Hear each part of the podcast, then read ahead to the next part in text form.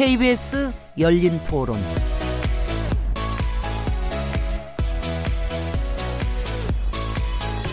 안녕하세요. 묻는다, 듣는다, 통한다. KBS 열린 토론 진행자 시민 김진혜입니다.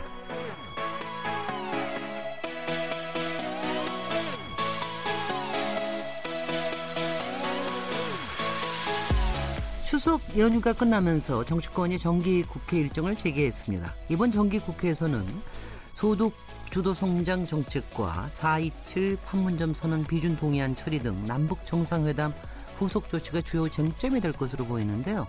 여당이 정기국회 키워드로 협치의 중요성을 강조하고 있지만 향후 전망이 그리 밝지만은 않은 상황입니다. 이번 정기국회는 더불어민주당과 바른미래당, 민주평화당 등 주요 정당들이 새로운 대표 체제로 전환한 이후에 처음으로 열리는 정기 국회라는 점에서도 관심을 모으고 있는데요.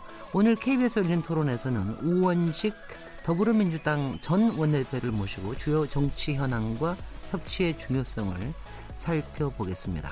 9월 27일 KBS 열린 토론 지금 시작합니다.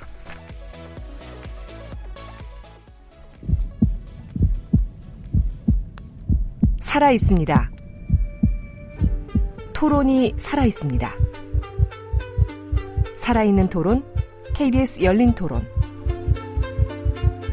토론은 라디오가 진짜입니다. 진짜 토론, KBS 열린 토론. KBS 열린 토론에서 매주 금요일마다 화제 인물을 집중 탐구하는 시간을 갖고 있는데요. 이번 주에는 목요일, 금요일 이틀 동안 인물 있는 인물 토론으로 꾸며보려고 합니다. 바야흐로 정치의 계절이 돌아온 것도 같습니다. 여기 많이 출연을 해주시, 해주십니다. 먼저 코너를 함께 해주시는 패널 두 분 소개해드리겠습니다. 장현선 전 오마이뉴스 정치부장님 나오셨습니다. 네, 안녕하세요. 최병묵 전 월간조선 편집장님 자리하셨습니다. 네, 안녕하십니까. 네, 추석 잘 쓰셨죠? 네, 네. 물론입니다. 아니 왜 물론입니다. 근데 뭐가 있는 것 같으죠. 그리고 오늘 인물 있는 인물 토론 주인공이신 우원식 더불어민주당 전 원내대표 모셨습니다. 안녕하세요. 네, 안녕하세요. 반갑습니다. 네.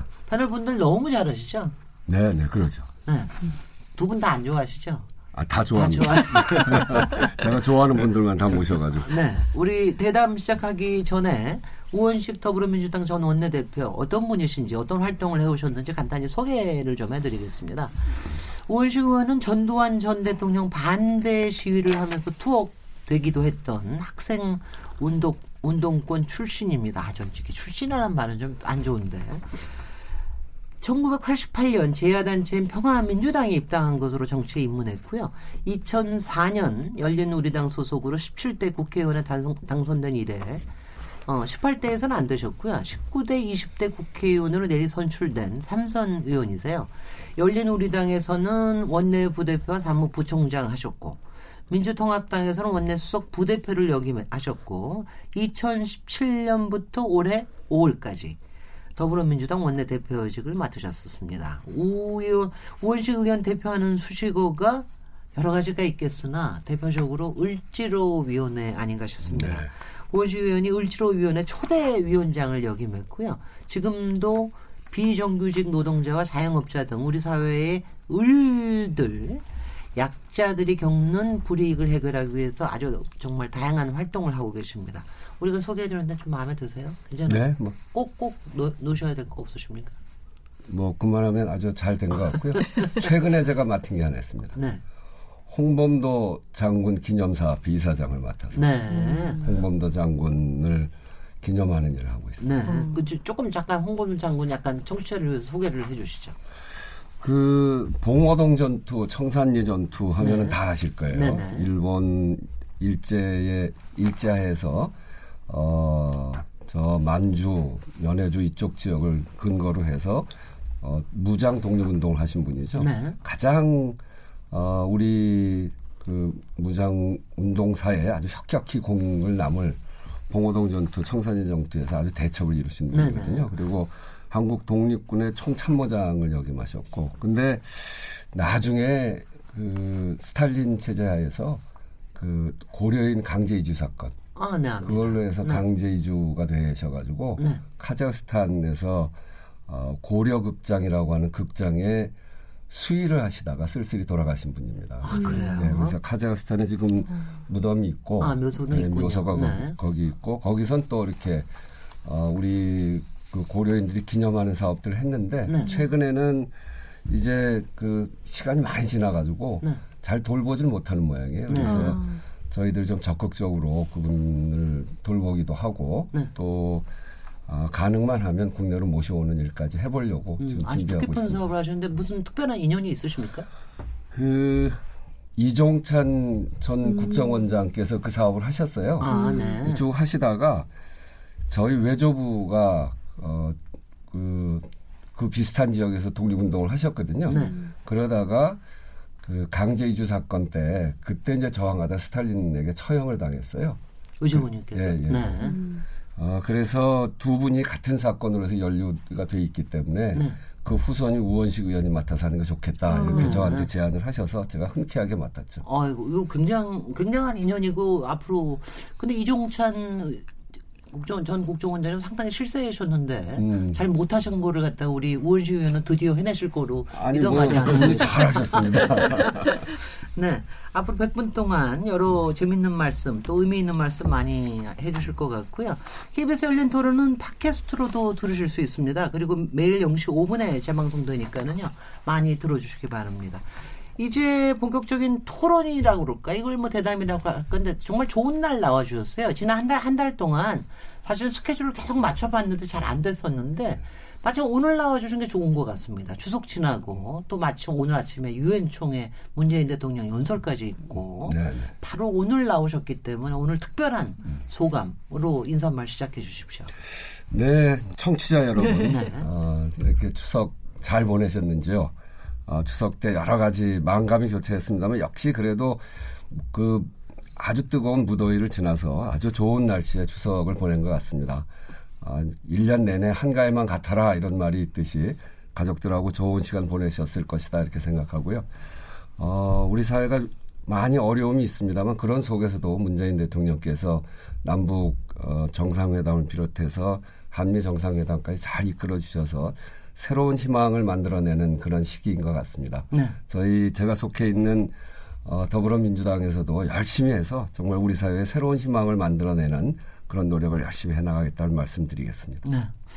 갑자기 정치 정치 토론이 돼버린 것 같은데요. 아?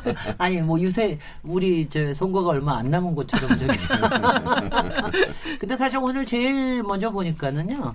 어 제가 알던 우원식 원내대표나 아니면은 뭐 사진에서 뵀던 것보다 굉장히 많이 슬림해지셔서 오, 오셨습니다. 예. 한 거의 한 10kg 정도가 어디 네. 어디론가 사라져주셨다고 그러는데 요새 무슨 운동을 특별히 하고 계신가요? 지난 여름 동안에 작심하고 살을 뺐습니다. 네. 원내대표 하면서 스트레스도 많고 또 일도 많고 그래서 술도 많이 마시고 아, 그래서 몸에 독이 쌓이죠. 막. 예, 예, 몸에 네. 독이 쌓여서 끝나고 나서 여름 동안에 어, 식이요법도 하고 운동도 열심히 하고 그래서 한 10kg쯤 뺐고요. 그 운동하는 과정에 저희 집이 노원인데 네. 국회까지 일주일에 한 두 번 내지 세 번씩 자전거 타고 나오고 네. 어, 그런 그런 일을 했죠. 대단하네. 오늘 자전거 타고. 근데 요즘은 한번 나와 보십시오. 그 중랑천 변과 한강 변이 얼마나 아름다운지요. 음. 아침에 나오면 요새는 하늘이 예술이에요. 네, 맞아요. 코스모스가 이렇게 피어 있고 또 하늘 색깔이 너무 이쁘니까 네. 그게 강에 그대로 투영돼 있거든요. 네. 음. 강 색깔도 이쁘고. 네. 어 그래서 이, 이 가을을 즐기기에는 최고인 것 같아요. 네. 그리고 자전거를 타면 제가 이제 자전거 좋아하는데 걷, 뭐 걷는 거 이런 거 좋아하고 이 속도가 걷는 속도 있고 자전거 타는 속도가 있고 차를 타고 가는 속도가 있잖아요. 네. 걷는 속도가 가장 느리고 자전거 타는 속도가 그 중간쯤 되는데 자전거는 또 조금 다른 게 보는 시각이 조금 높아요. 네. 걷는 거보다. 그럼요. 그러니까 세상이 또 달리 보여요. 네. 그래서 어, 그런데 자전거로 앞으로 쭉 나가면 앞에서 다가오는 바람, 바람이 아주 시원하게 이렇게 스쳐 지나가잖아요. 네. 그게 아주 상쾌합니다. 네. 어, 그래서 자전거 타는 게 요런 지금 같은 시기에 최고인 것 같고요. 아니, 그러니까. 그 전에도 자전거는 꽤 많이 타고 다니셨습니까? 아니면 요번에 새로 시작하신 겁니까? 자전거는 저희 어머니가 어려서 위험하다고 못하게 해서 못 탔어요. 근데 음. 제가 한동안 환경 운동을 굉장히 열심히 했어요. 맞아요. 환경 운동이 네. 또 코드입니다. 을지로 아니라. 국회의원을 하면서 어, 지금 이제 4대강 사업한 4대강을 비롯해 섬진강까지 다섯 개 강을 다 걸었거든요. 네. 그 걸을 때 금강을 금강을 걷는데 금강이 400km예요. 네. 근데 그거를 딱 스케줄상 열흘 밖에 못 하게 돼 있어서 400km를 열흘로 나누니까 하루에 40km씩 40km. 가야, 가야 되잖아요. 무리입니다. 그럼 네. 무리죠. 네. 그래서 어떻게 정했냐면 동력은 안 되고 네. 자기가 움직이는 걸로 해서 40km 매일 채워보자. 음. 그래서 걷다가 남는 시간에 자전거, 자전거 타고 네. 그렇게 했는데 자전거를 못 타잖아요. 못 하다니. 그때까지 자전거 아, 못 탔어요. 아, 네. 어, 그래갖고 어, 그의, 웃기네, 그의 봄부터 저희 동네 그 한 초등학교 운동장에 가서 그, 그, 그 자전거 타는 연습을 했죠. 맨날 네. 돌면서. 그래서 그때 자전거를 배워서. 아니, 그때 이명박 어떻게... 대통령, 이명박 대통령께 감사를 줘야 되겠네. 자, 못 타시던 자전거까지 타게 만들었으니까. 2016년, 2017년인가 네. 보네요. 어, 근데 그, 이, 그 지금 2년 만에 그렇게 훈련된. 아, 2007년. 네, 2007년. 2007년. 10년 만에. 네. 네. 어, 그거 괜찮네요. 아, 근데 이러시다가 자전거 타고 이렇게 서울 다니시다가 뭐 딴 꿈 더 꾸실지도 모르겠다는 생각이 듭니다, 지금. 그건 농담입니다. 중랑천이 아름답다. 네. 그 오늘 그 아무래도 이제 지난 열흘 동안에 네. 정말 긴박한 남북 정상회담과 백두산 드라마와 그다음에 유엔에서의 어, 한미 정상회담 그리고 지금 올 지금 이제 또 돌아올 북미 정상회담 뭐 이런 여러 가지 상황을 어떻게 지켜보셨습니까? 참으로 감동적이었죠. 지난 겨울에 평창 올림픽 때 그 엄동 선언을 뚫고 처음 한반도 평화의 씨앗을 뿌렸는데 사실 평창 올림픽 시작할 때 그 일이라고 하는 거는 그 얼마 전까지 미사일 쏘고 막 전쟁이 금방 일어날 것 같은 그 상황과 비교를 해보면 아주 극적인 반전이었잖아요. 네. 그렇게 하고 4월 달에 판문점에서 만나고 6월 달에 북미가 싱가포르에서 만나고 요번에 평양에서 만나고 그리고 다시 어, 지난 25일 날 추석 연휴 기간 동안에 대통령이 그 유엔을 가서 어, 뉴욕에서 트럼프를 만나고 이런 과정을 거치면서 어, 이제 한반도 평화의 기틀이 제대로 마련돼 가는 것 같다 하는 네. 느낌을 크게 받습니다. 평양 공동선언은 우선은 실질적인 남북 차원의 종전 선언이죠. 네. 그 특히 주목하는 거는 이제 군사적 어 그 긴장 완화를 위한 합의였는데 군 군축 네, 군축 네. 합의였는데 거기에 남북 군사 공동위원회를 꾸리고 실질적으로 전쟁하지 말자 음. 그리고 서로 어 이 평화 수역, 그다음에 공동 구역을 만들어서 서로 저 무기를 물리고 전쟁하지 말자라고 하는 합의가 있었죠. 그거는 실질적으로 남북 차원의 종전 선언이었다 이렇게 생각하고요. 그 일을 계기로 해서 북한과 미국이 그 그러니까 결국은 비핵화를 해결해야 되는데 거기에서 서로 조금씩 달랐거든요. 네. 북한은 미래 핵을 우리가 처리할 테니 우리 체제를 보장해 달라, 안정을 달라 이런 거였고 미국은 현재 핵을 포기해라 그러면 주겠다 이런 거였는데 평양 공동선언에서 합의를 곧, 곧 중간에 절충점을 잘 찾아낸 것 같아요. 네.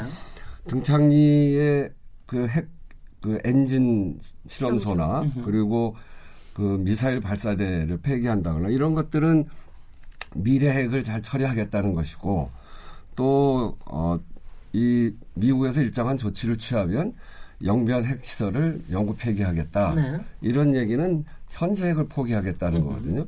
그런 가능성을 열무로 해서 미국에서도 베리굿 이렇게 음. 이야기하고 즉각적인 북미 대화를 어, 추진하겠다 이렇게 해서 비인에서 그리고 뉴욕에서 실질적으로 만나가는 과정이 지금 이루어지고 있는 것이고 네. 특히 그 과정에서 문재인 대통령이 문, 그 운전자론을 이야기하셨는데 중간에 중재자로서 으흠. 북한의 얘기, 김정은 위원장의 이야기를 트럼프에게 잘 전달하고 네. 또 트럼프에 대해서 트럼프 대통령에 대해서 김정은 위원장한테 잘 이야기하면서 중간에서 맺혀졌던 고리들을 하나하나 풀어내는 정말 운전자로서의 제대로 역할을 하는 것 같습니다. 특히나 네. 그런 과정을 거치고서 보니까 트럼프 대통령이 유엔 연설을 제가 그 어저께 네, 어제 하면서 그 네. 1년 전하고 비교를 해보니까 2017년 작년에는 북한을 완전히 파괴하는 것 외에는 다른 선택 여지가 없다. 음. 이렇게 얘기를 했었거든요. 무서웠죠, 그때. 근데 어제는 싱가포르에서 매우 생산적인 대화를 했다.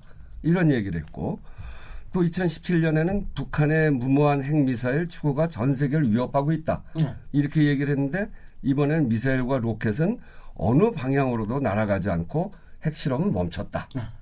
또 2017년에는 로켓맨, 이게 김정은 음. 위원장이죠. 로켓맨은 자살 행위를 하고 있다. 네. 이렇게 얘기했는데 이번에는 김 위원장의 용기, 그가 취한 조치들에 감사하고 싶다. 네. 이렇게 이야기함으로 해서 북미 간에도 이제 그런 평화의 흐름이 더더하게 자리를 잡아가고 있는 것으로 보여지고요. 네. 그래서 어, 이번에 언제 10월 중으로 될지 어, 폼페이오는 10월은 좀 이르다 그러던데 네, 네. 어, 그, 그렇지만 트럼프 대통령 분명히 하는 쪽으로 방향을 네, 잡고 네, 있지 않습니까? 네. 그래서 11월까지 가면 음. 이게 북미 대화가 이루어지면 종전 선언으로 갈 가능성이 굉장히 높아지고 네. 그러면 우리에게 새로운 시작이 열린다. 한반도 평화 새로운 시작이 열리는 아주 중요한 전기가 지금 만들어져 가고 있는 과정이고 그 과정에서 문재인 대통령이 정말 일을 잘 해주셨다.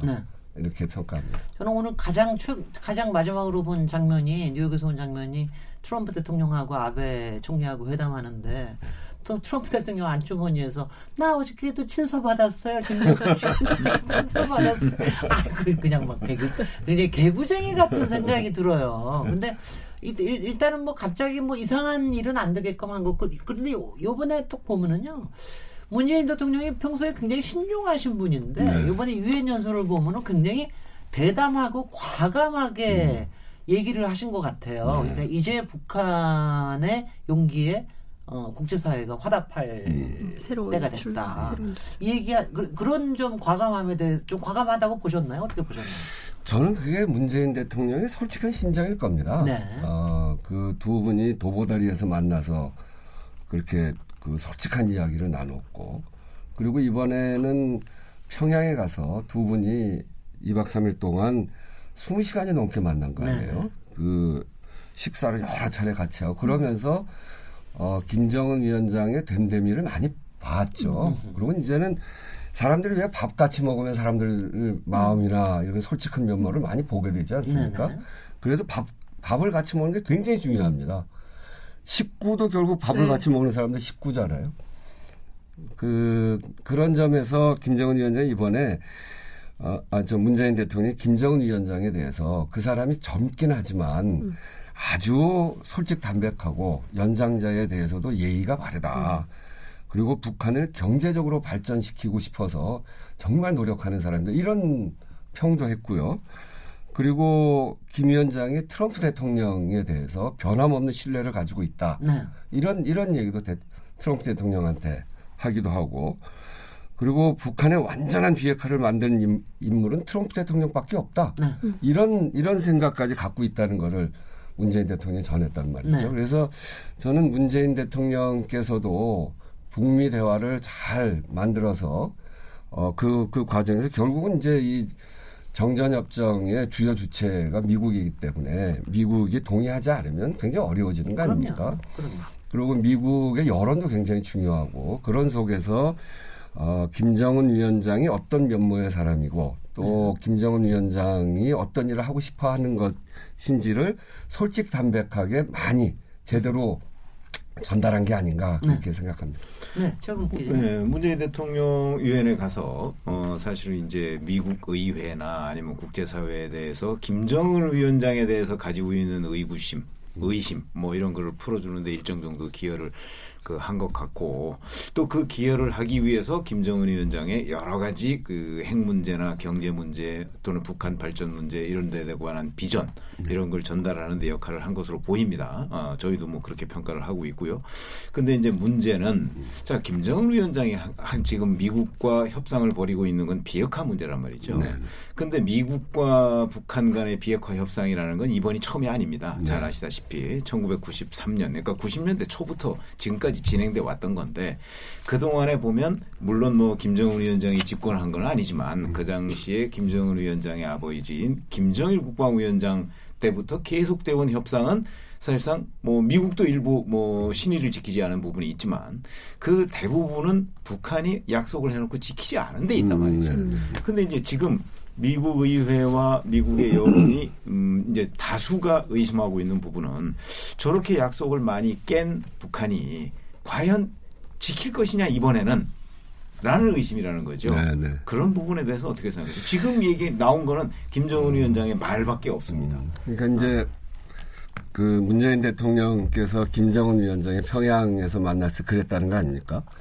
우리가 그러니까 우리가 약속을 안 지킬 거다라고 하는 이야기들을 굉장히 많이 하고 있고 실제로 우리 남쪽에서도 자유한국당 분들 중심으로 그런 이야기를 하고 미국에서도 어, 그런 시각으로 보는 분들이 굉장히 많죠. 근데 그런 것들에 대해서 김정은 위원장이 내가 잘 안다.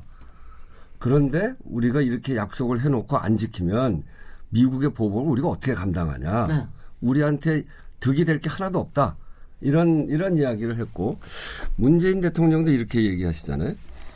북한이 취해야 할 조치는 불가역적인 조치다. 다시 돌아갈 수 없는 조치. 이를테면 핵실험장, 발사대, 핵시설, 또 이미 만든 핵무기의 폐기 이런 것들을 폐기해야 되는 거고요. 그러니까 그건 불가역적인 조치를 하는 거고 한국과 미국이 함께 취할 조치는 군사 훈련을 중단하고 네. 그리고 경제 협력 그러니까 그때 제재를 풀고 경제 협력 해주고 하는 거 아니겠습니까? 북한이 불가역적인 조치를 취하면 그걸로 끝나는 거죠. 북한은 그 대신 이런 거 해달라는 건데 만약에 여기에 속임수가 있다 그러면 그 군사 훈련을 다시 재개하면 되고요. 네. 그러고 제재를 다시 재개하면 되는 겁니다. 음. 그러면 북한은 걷어갈 수 있는 게 아무것도 없는 거죠. 네.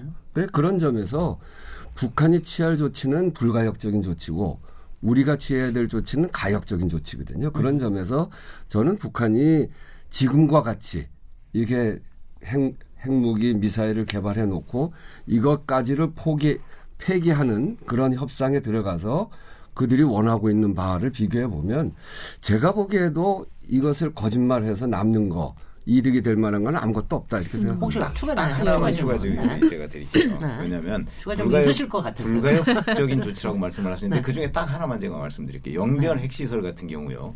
영변 핵시설 문제를 거론한 게 지금 처음이 아닙니다. 네. 지금 10년 전인 2008년에 그 이른바 북핵 관련 육자 회담이 있었거든요. 그 육자 회담에서 영변 핵시설을 불능화하기로 왜 잘 아시지 않습니까? TV에서도 봤잖아요. 영변 냉각탑 포팍. 라는 걸 보셨듯이 불능화하기로 했고 그 약속을 사실 일정 부분 북한이 지켰습니다. 그래서 이제 얼마까지 불능화했는지 사실 그때 불능화라는 개념하고 지금 얘기하는 영병 핵시설 영구 폐기라는 건 같은 단어입니다.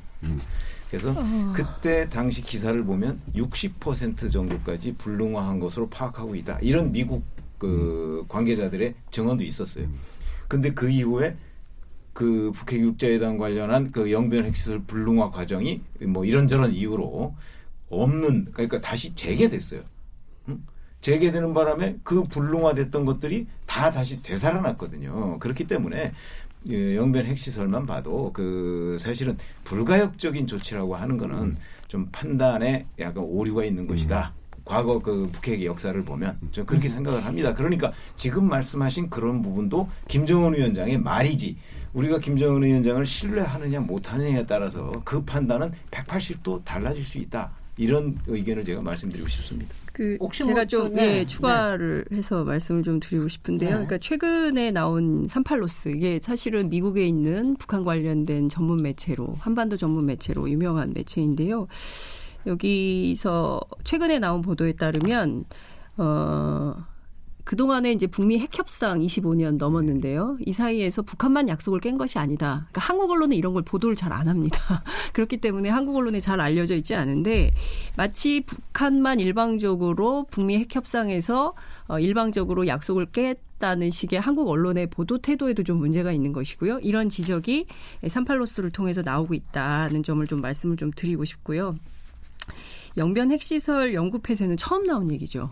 그러니까 이제 앞서 말씀하신 대로 2005년 9.19 공동성명 당시에 제가 그때 이제 베이징에서 현장 취재를 했었던 기자였기 때문에 정확하게 기억을 기억을 하는데 이때 이제 불능화 조치를 한다는 것은 에, 당시 이제 북한에 대한 중유 지원 약속이 있었어요. 그런데 그 다음에 이 약속을 이행하는 과정에서 미국이 갑자기 그 방코 델타 아시아 은행이 BDA. BDA, 네, 네, BDA. BDA, BDA 그 은행에 대해서 갑자기 이제 폐쇄 조치를 하는 거예요. 그러면서 어 그때 이제 미국의 잘못, 아, 북한의 잘못 에, 불법 자금이 흘러갔다는 이유로 폐쇄를 하면서 사태가 꼬이기 시작하는 거거든요. 근데 그 다음에 이제 아시는 것처럼 미국이 이제 정권 교체가 되면서 없던 일이 되고 뭐 이렇게 됐던 건데, 그러니까 지금의 상황을 어떤 일방의 잘못이나 북한의 모든 문제만으로 치환해서 해석할 때는 아닌 것 같다라는 말씀을 좀 드리고 싶고요.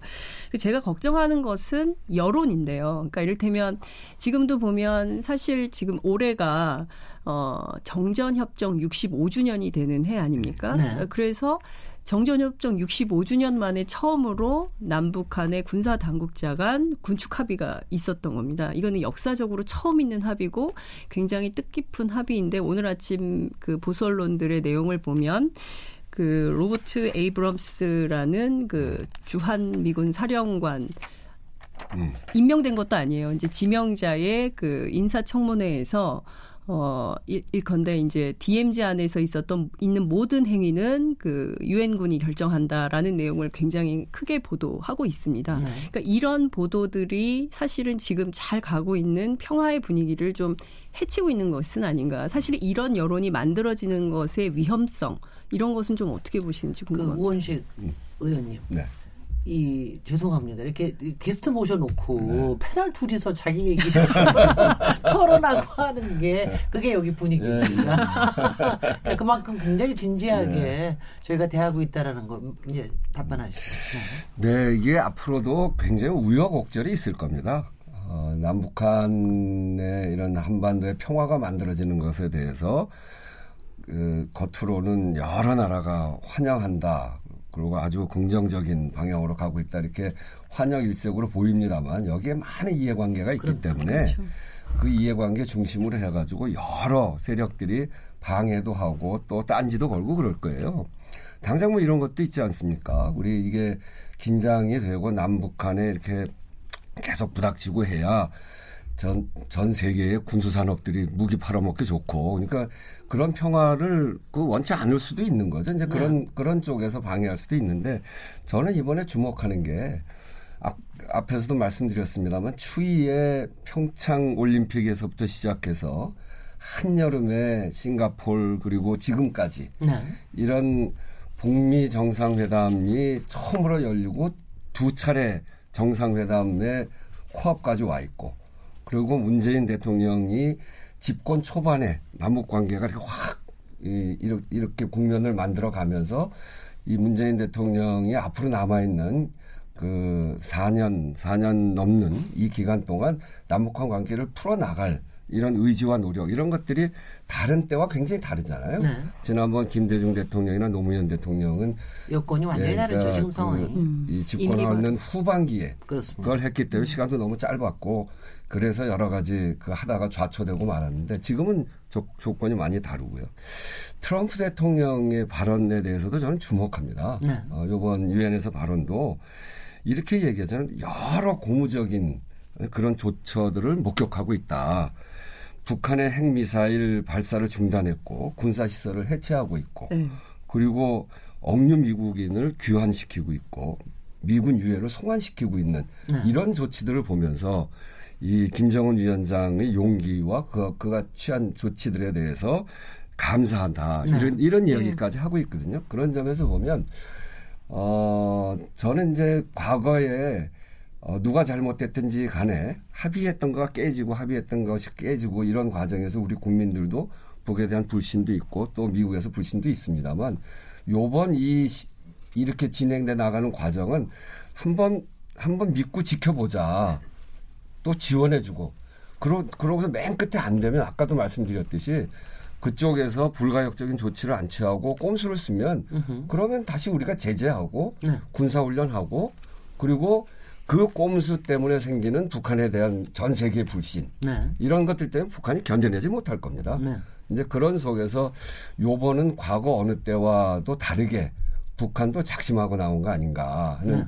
생각이 들어서 잘 협상이 진행되고 갈 수 있도록 우리 국민들도 지원해주고 지지해주고 이럴 이럴 때인 것 같다 이렇게 생각합니다. 이번에 문재인 대통령이 굉장히 외교적으로도 굉장히 전략적으로 네. 활동하신 것 같아요. 네. 뭐 의원 총회 연설뿐만이 아니라 폭스 뉴스라고 하는 네. 그 가장 보수적인 매체, 그렇죠. 또 트럼프 대통령이 좋아한다는 네. 매체, 네, 네, 그리고 뭐 포른 소사이티가 또 얼마나 보수적인 데입니까? 그렇죠. 거기 가가지고서는 어, 또 대담하고 이런 게 굉장히 좀 전략적으로 어떻게 보면은 트럼프 대통령에게 이게 뭔가 뭔가 카드와 뭐 여러 가지를 지금 제공해 주려고 굉장히 노력을 해온 것 같은데 그런 거 어떻게 평가하고 계시는지요? 그러니까 어, 참 문재인 대통령이 이 문제를 풀어가는 데 있어서 처음부터 네.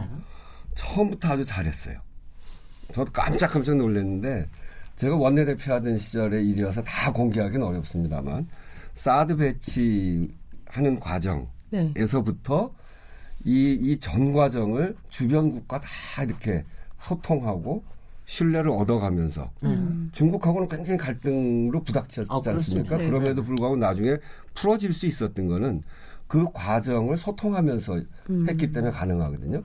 그 전까지 이 중국, 러시아, 일본, 미국과 외교가 거의 끊어져 있는 상태에서 굉장히 빠른 속도로 그것도 북한이 미사일을 쏘는 과정에 사드까지 배치해 가면서 주변 강국들의 신뢰를 얻고 음. 그런 속에서 신뢰 중심은 역시 일관성과 소통이었던 것 같습니다. 네. 음. 그래서 늘 이 특사를 파견해서 네. 주변 주변국들을 다 설명도 하고 설득하고 하는 과정을 거쳐서 이 나라들 사이에서 문재인 대통령에 대한 신뢰가 굉장히 높거든요. 네. 음. 그래서 지금 이런 운전자 중재자의 역할이 가능하다는 겁니다. 근데 그렇게 국제사회에서는 잘하시면서 네. 대한민국 안에서 야당한 건 못하시죠? 제가 해보니까 야당이 더 어려워요. 네. 왜 그게 이렇게 안 되죠? 지금부터가 굉장히 이제 큰 음. 고비가 남는데. 요, 요번에, 요번에도 보면 거기, 거기 가서 인터뷰하면서 주한미군 문제를 정면으로 얘기하잖아요. 예, 예. 이게 이제 남북한의 이런 그 무력이 뒤로 물러나고 그리고 평화적인 구역이 만들어지고 이러면 이러면 미국의 주도권이 혹시 훼손되는 거 아니냐 주한미군 필요 없다는 소리 나오는 거 아니냐 이런 이야기들이 네. 혹시 나올 수 있기 때문에 주한미군 문제는 동북아 전체의 그렇죠. 평화와 안정을 위한 균형자 역할이기 때문에 네. 우리가 어, 평화협정을 맺어도 심지어는 남북 통일에 대도 주한미군이 한반도에서 해야 될 역할이 있다. 뭐 이렇게까지 이야기를 굉장히 전략적인 거죠. 네. 국내 정치에서도 그렇게 그렇게 하고 계시다고 저는 생각합니다. 어, 떤 점이 특별하게 그렇습니까? 어떻게? 야당은 설득이 잘 안 되는 거 아니에요? 어제 설득 뭐안 되는 것 같아요. 아니 근데 열심히 노력하는데 네. 네. 그건 이제 또 받아주는 사람이 음. 그걸 좀 받아줘야 되는데 진심을 트럼프도 받아주잖아요. 네. 시진핑도 받아주고. 그러니까 트럼프하고 저 다른 뭐 시진핑이도 그렇고 푸틴도 그렇고 김정은도 그렇고 지금 이제 이해가 어느 만큼 이제 다 맞아 떨어지니까 국제적으로 음. 이게 이제 잘 정말 절묘하게 맞아 떨어지고 음. 있으면서 이제 아주 음. 조심스럽게 운항을 하고 있는 거 아닙니까? 근데 왜 대한민국 안에 야당하고는 이게 잘 안 되는지. 아니 그러니까 남북한의 관계가 좋아지고 한반도에 평화가 오면 우리는 새로운 시작이다 이렇게 이야기하고 평화는 어, 평화는 경제다. 네. 평화는 밥이다. 남한의 자본과 기술이 북한의 이 싼 자원들과 결합이 되면 네. 정말 그거는 우리에게 큰 어, 미래 도약의 발판이 될 것이라고 보고 그건 이미 우리만 얘기한 것이 아니라 통일 대박 이렇게 해서 전에 박근혜 대통령도 그런 얘기하고 다 다 그렇게 했는데 사실상 그래서 남북한 관계가 좋아지면 여당이나 야당이나 다 대한민국 아닙니까? 네. 그 이해가 딱 일치하죠. 네. 이해가 일치하는데도 왜 그러는지. 네. 저도 참 답답하게 그지없습니다. 최영목 기자님. 근데 그거는 지금 말씀하셨듯이 이제 문재인 대통령이 미국이나 중국과 이제 특, 그 무슨 무슨 중요한 남북 정상회담이나 이런 것이 있을 때 특사를 보내서 설명을 하고 뭐 이렇게 얘기를 하잖아요. 그래서 저는 사실은 자유한국당의 문제도 지금 여권에서 생각하는 자유한국당은 아, 평화를 반대하는 세력이라고 생각하는 것이 아닌가 싶어요. 저희가 그냥 음. 이 신문이나 방송이나 이런 데를 통해서 간접적으로 듣고 있는 얘기를 그 종합해 보면 근데 저는 그렇게 생각하지 않거든요. 우리 국민들 중에 아주 일부 극소수를 빼놓고서는 남북 간의 어떤 화해나 평화 무드 이런 걸 반대하는 사람은 없다고 생각을 해요. 다만 평화 무드가 되려면 우리 왜 흔히 전쟁사나 이런 걸 봐도 평화를 원하거든 전쟁을 준비하라 이런 얘기가 있잖아요. 음, 네. 그런 것처럼 평화는 전쟁을 준비하거나 또는 그 안보가 위태롭지 않은 상태에서 올 수 있는 거다. 네. 이제 그렇기 때문에 북한은 지금까지 계속해서 약속을 어겨왔기 때문에 북한과 협상을 하는 때는 약속을 어길 경우에도 대비한 이른바 플랜 B를 만들어야 된다. 이제 이런 경계심을 자꾸 나타내고 있는 게 자유한국당이라고 생각을 하거든요. 그런데 그런 자유한국당에 대해서 자 뭐 우리가 이렇게 하는 방식대로 이제 지금 여권에서는 최상의 시나리오를 지금 그 설정을 하고 있는 거 아니겠습니까? 이 방식대로 따라와라 이렇게 했던 것이 문제가 아닌가 이런 생각도 듣는데 그 부분에 대해서 어떻게 생각하십니까? 그 평화는 어 튼튼한 국방력을 토대로 해야 된다는 말씀에 아주 전적으로 공감하고요. 네. 어, 과거에 소위 민주정부 시절에 북한하고 충돌을 해서 우리가 졌던 적이 없습니다. 서해 교전을 비롯해서. 근데 이제 국방 안보를 강조했던 정권에서는 자꾸 졌어요. 그러니까 오히려 그 한반도 평화를 이야기하면서 문재인 정부도 국방에 대해서 튼, 튼튼히 하기 위해서 국방비 굉장히 많은 국방비를 써가면서 하고 있는 거고요. 그래서 그 점에 대해서는 염려 안 하셔도 될 거로 생각하고요. 그 제가 염려하는 게 아니고 네. 그런 부분을 자유한국당에 좀 문재인 대통령이 설, 특사라도 파견해서 설명을 했으면 음. 음. 지금 같은 사태가 오지 않았을까 이런 질문을 드린 겁니다. 그, 근데 제가 이제 제, 제 경험으로 보면 지난번에 판문점 만찬할 때 그 판문점 네. 정상회담하고 네. 만찬할 때 제가 제가 거기 갔었거든요. 거기 갔다가 이제 끝나고 거기 가서 냉면도 먹고 뭐 아주, 아주 분위기가 좋았습니다. 음. 그, 그러군요 왔는데 김성태 원내대표가 그 다음 월요일 날 국회의장 주재 회의를 음. 하는데 거기서 저를 어떻게 면, 음? 면박을 주든지 음. 네. 냉면 국물 안 갖고 왔냐? 니네, 니네만 가서 뭐 냉면 먹냐? 우리는 껴주지도 않냐? 그래서 거기에 초청을 안 했다고 굉장히 면박을 당했어요. 근데 사실 요번에 평양 회담 가는데 같이 가자고 그랬잖아요. 네. 근데 사실은 요번에 어, 자유한국당에 같이 갔으면 정말 좋았습니다. 그럼 네. 분위기를 볼 거 아닙니까? 그렇죠. 저, 저는 그때 그 판문점 만찬에 가서 그 만찬장의 분위기를 보고 아 이건 잘 되겠다. 음. 북한이 어떤 태도구나. 이, 이, 게 확 체감이 되더라고요. 그래서 만약에 요번에 같이 가서 아니 근데 그때는 청와대가 잘못했어요. 초청을 안, 했, 안 했잖아요. 네, 네 초청 안 했어요. 근데 이제 그때는 이제 북측에서 북측의 의회 쪽에서 대표단이 없기 때문에 아니, 그랬다는데 그걸, 좀 음. 실수였던 것 같아요 그때. 근데 제가 그때 취재한 바로는 네. 청와대에서는 네. 이게 좀 얘기를 해도 되는지는 모르겠는데 뭐 이제 다 지나간 네. 일이니까 네. 그때는 이제 뭐 이게 올 수 있는 명단 있지 않습니까? 그러니까 네, 네. 북에서 제시한 명단이 있고 거기에 상응하는 글쎄요. 음, 사람이 필요했었다고 네, 네, 그 네. 얘기를 제가 들었었거든요. 저도 그 얘기 들었어요. 그러니까 예. 그 북쪽에서 그 의회 우리가 그렇죠. 앞으로 남북 의회 예. 한다는 네. 그쪽에 대표가 안 왔기 때문에 예. 이게 상응하게 하기가 맞습니다. 좀 어렵다. 예. 뭐 이런 네, 이런 얘기를 하더라고. 여러 가지 그런 아. 이유들 때문에 그렇게 됐는데 네. 그렇게 면박을 했으면 요번에 가줘야지. 요번에 가자 그러면 가야죠. 그러고 네. 가서 좀 봤으면 또 느낌이 다를 거예요. 그러니까 지금까지 보이고 있는 모습은 그냥 반대를 위한 반대. 네. 그냥 발목 잡기 이렇게만 느껴지거든요. 네. 그래서 저희로서도 최선을 다해서 설명하고 또 우리 저 그 청와대에 이런 일을 담당하고 있는 분들이 있잖아요. 네. 정무수석. 예, 뭐 정무수석을 비롯해서 그런 분들이 가서 설명도 하고 설명하겠다면 설명도 좀 잘 들어주고. 음.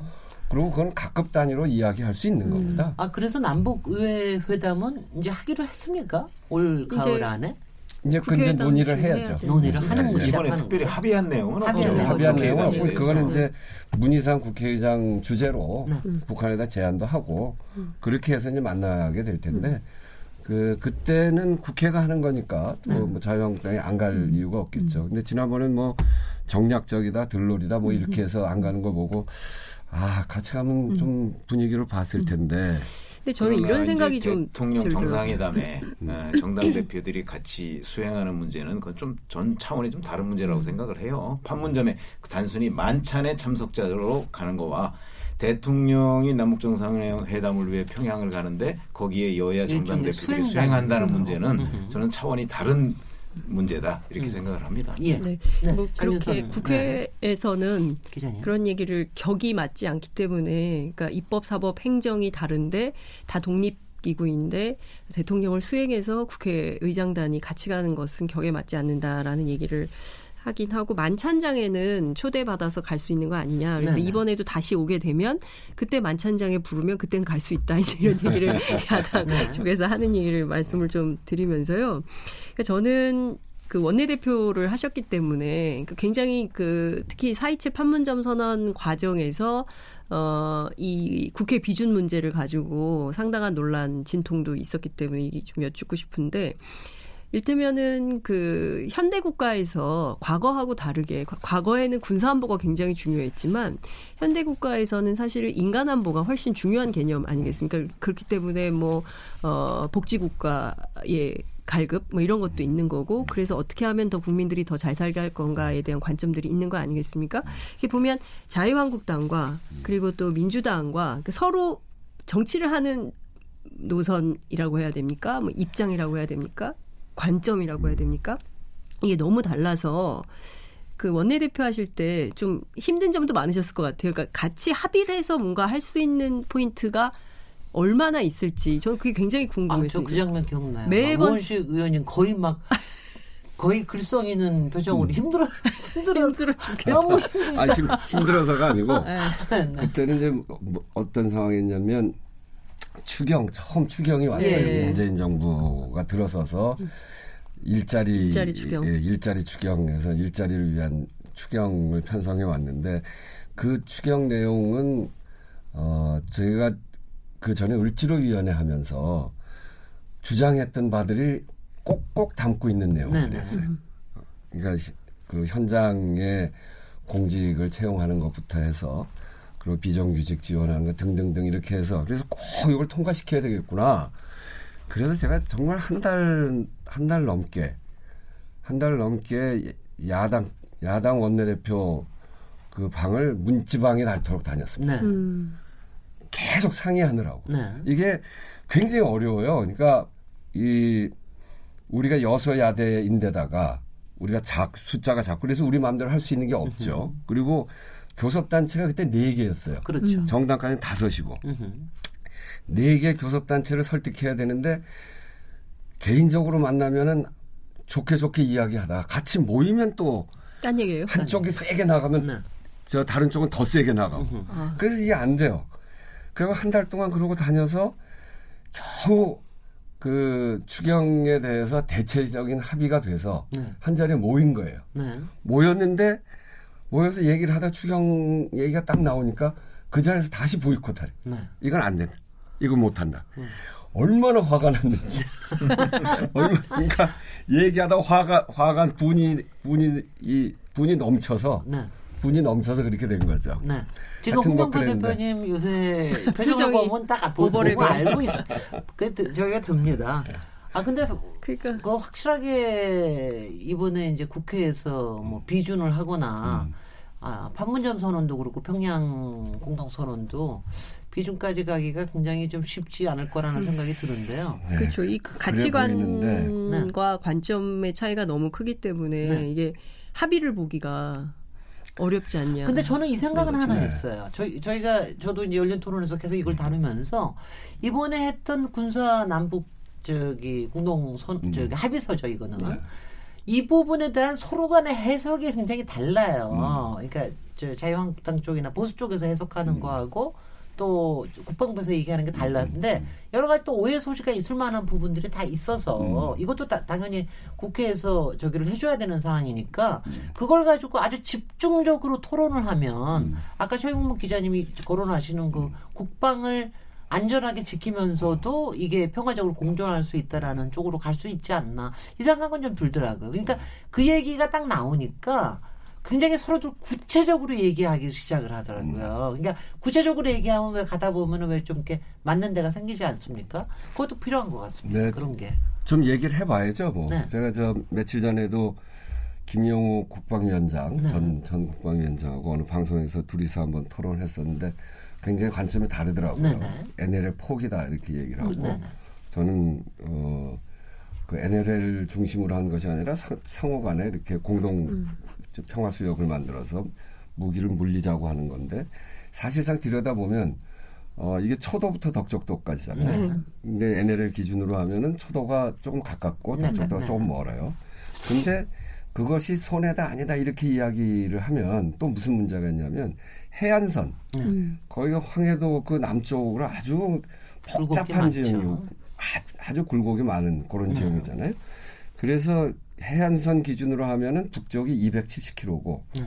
우리가 연평도 뭐 등등 다 합한 100km예요. 그래요. 네. 어, 거, 거기가 그렇게 네. 바글바글해요. 네, 270km하고 어. 100km거든요. 네. 그 270km에 이 해안 포드를 다 배치했는데 이쪽이 우리가 해안 포 물리는 거에 비하면 그쪽이 여섯 배가 됩니다. 어, 그건 좀 처음 네. 네, 네. 그래서 그게 무슨 폭이냐 아니냐 이런 이렇게 문제를 볼 것이 아니고 그게 그거를 따졌으면 북쪽에서 우리가 해안선이 뭐 몇 킬로 오고 뭐 니네 몇 킬로 오고 우리가 거기 무기, 무기를 얼마큼 했으면 니네는 얼마큼 해야 되지 않냐 이렇게 했어야 될 거 아니에요. 네. 근데 서로 그렇게 하지 않은 겁니다. 네. 신뢰를 쌓기 위해서. 그래서 이게 플러스냐 마이너스냐 이걸 아주 세밀하게 따지면 저는 우리한테 플러스라고 생각해요. 음. 해안 해안선 그건, 길이와 뭐 그건 좀 따져봐야 네. 되겠습니다. 근데 왜냐하면 북한이 NLL을 한 번도 인정한 적이 없습니다. 네, 물론 예. 아니 그 동안에는 계속 인정을 해왔죠. 인정을 해왔습니다. 왜냐하면 이게 정전 체제 그러니까 6.25 이후에 정전 체제 후에 NLL을 좀 미군이 근 거 아니에요. 그렇죠. 그었을 때 이후에 별다른 문제를 삼지 않았어요. 그 사실은 최근 한 10여 년 전까지 그러다가 이제 문제 한 10여 년 전부터 문제를 삼기 시작한 거예요. 네.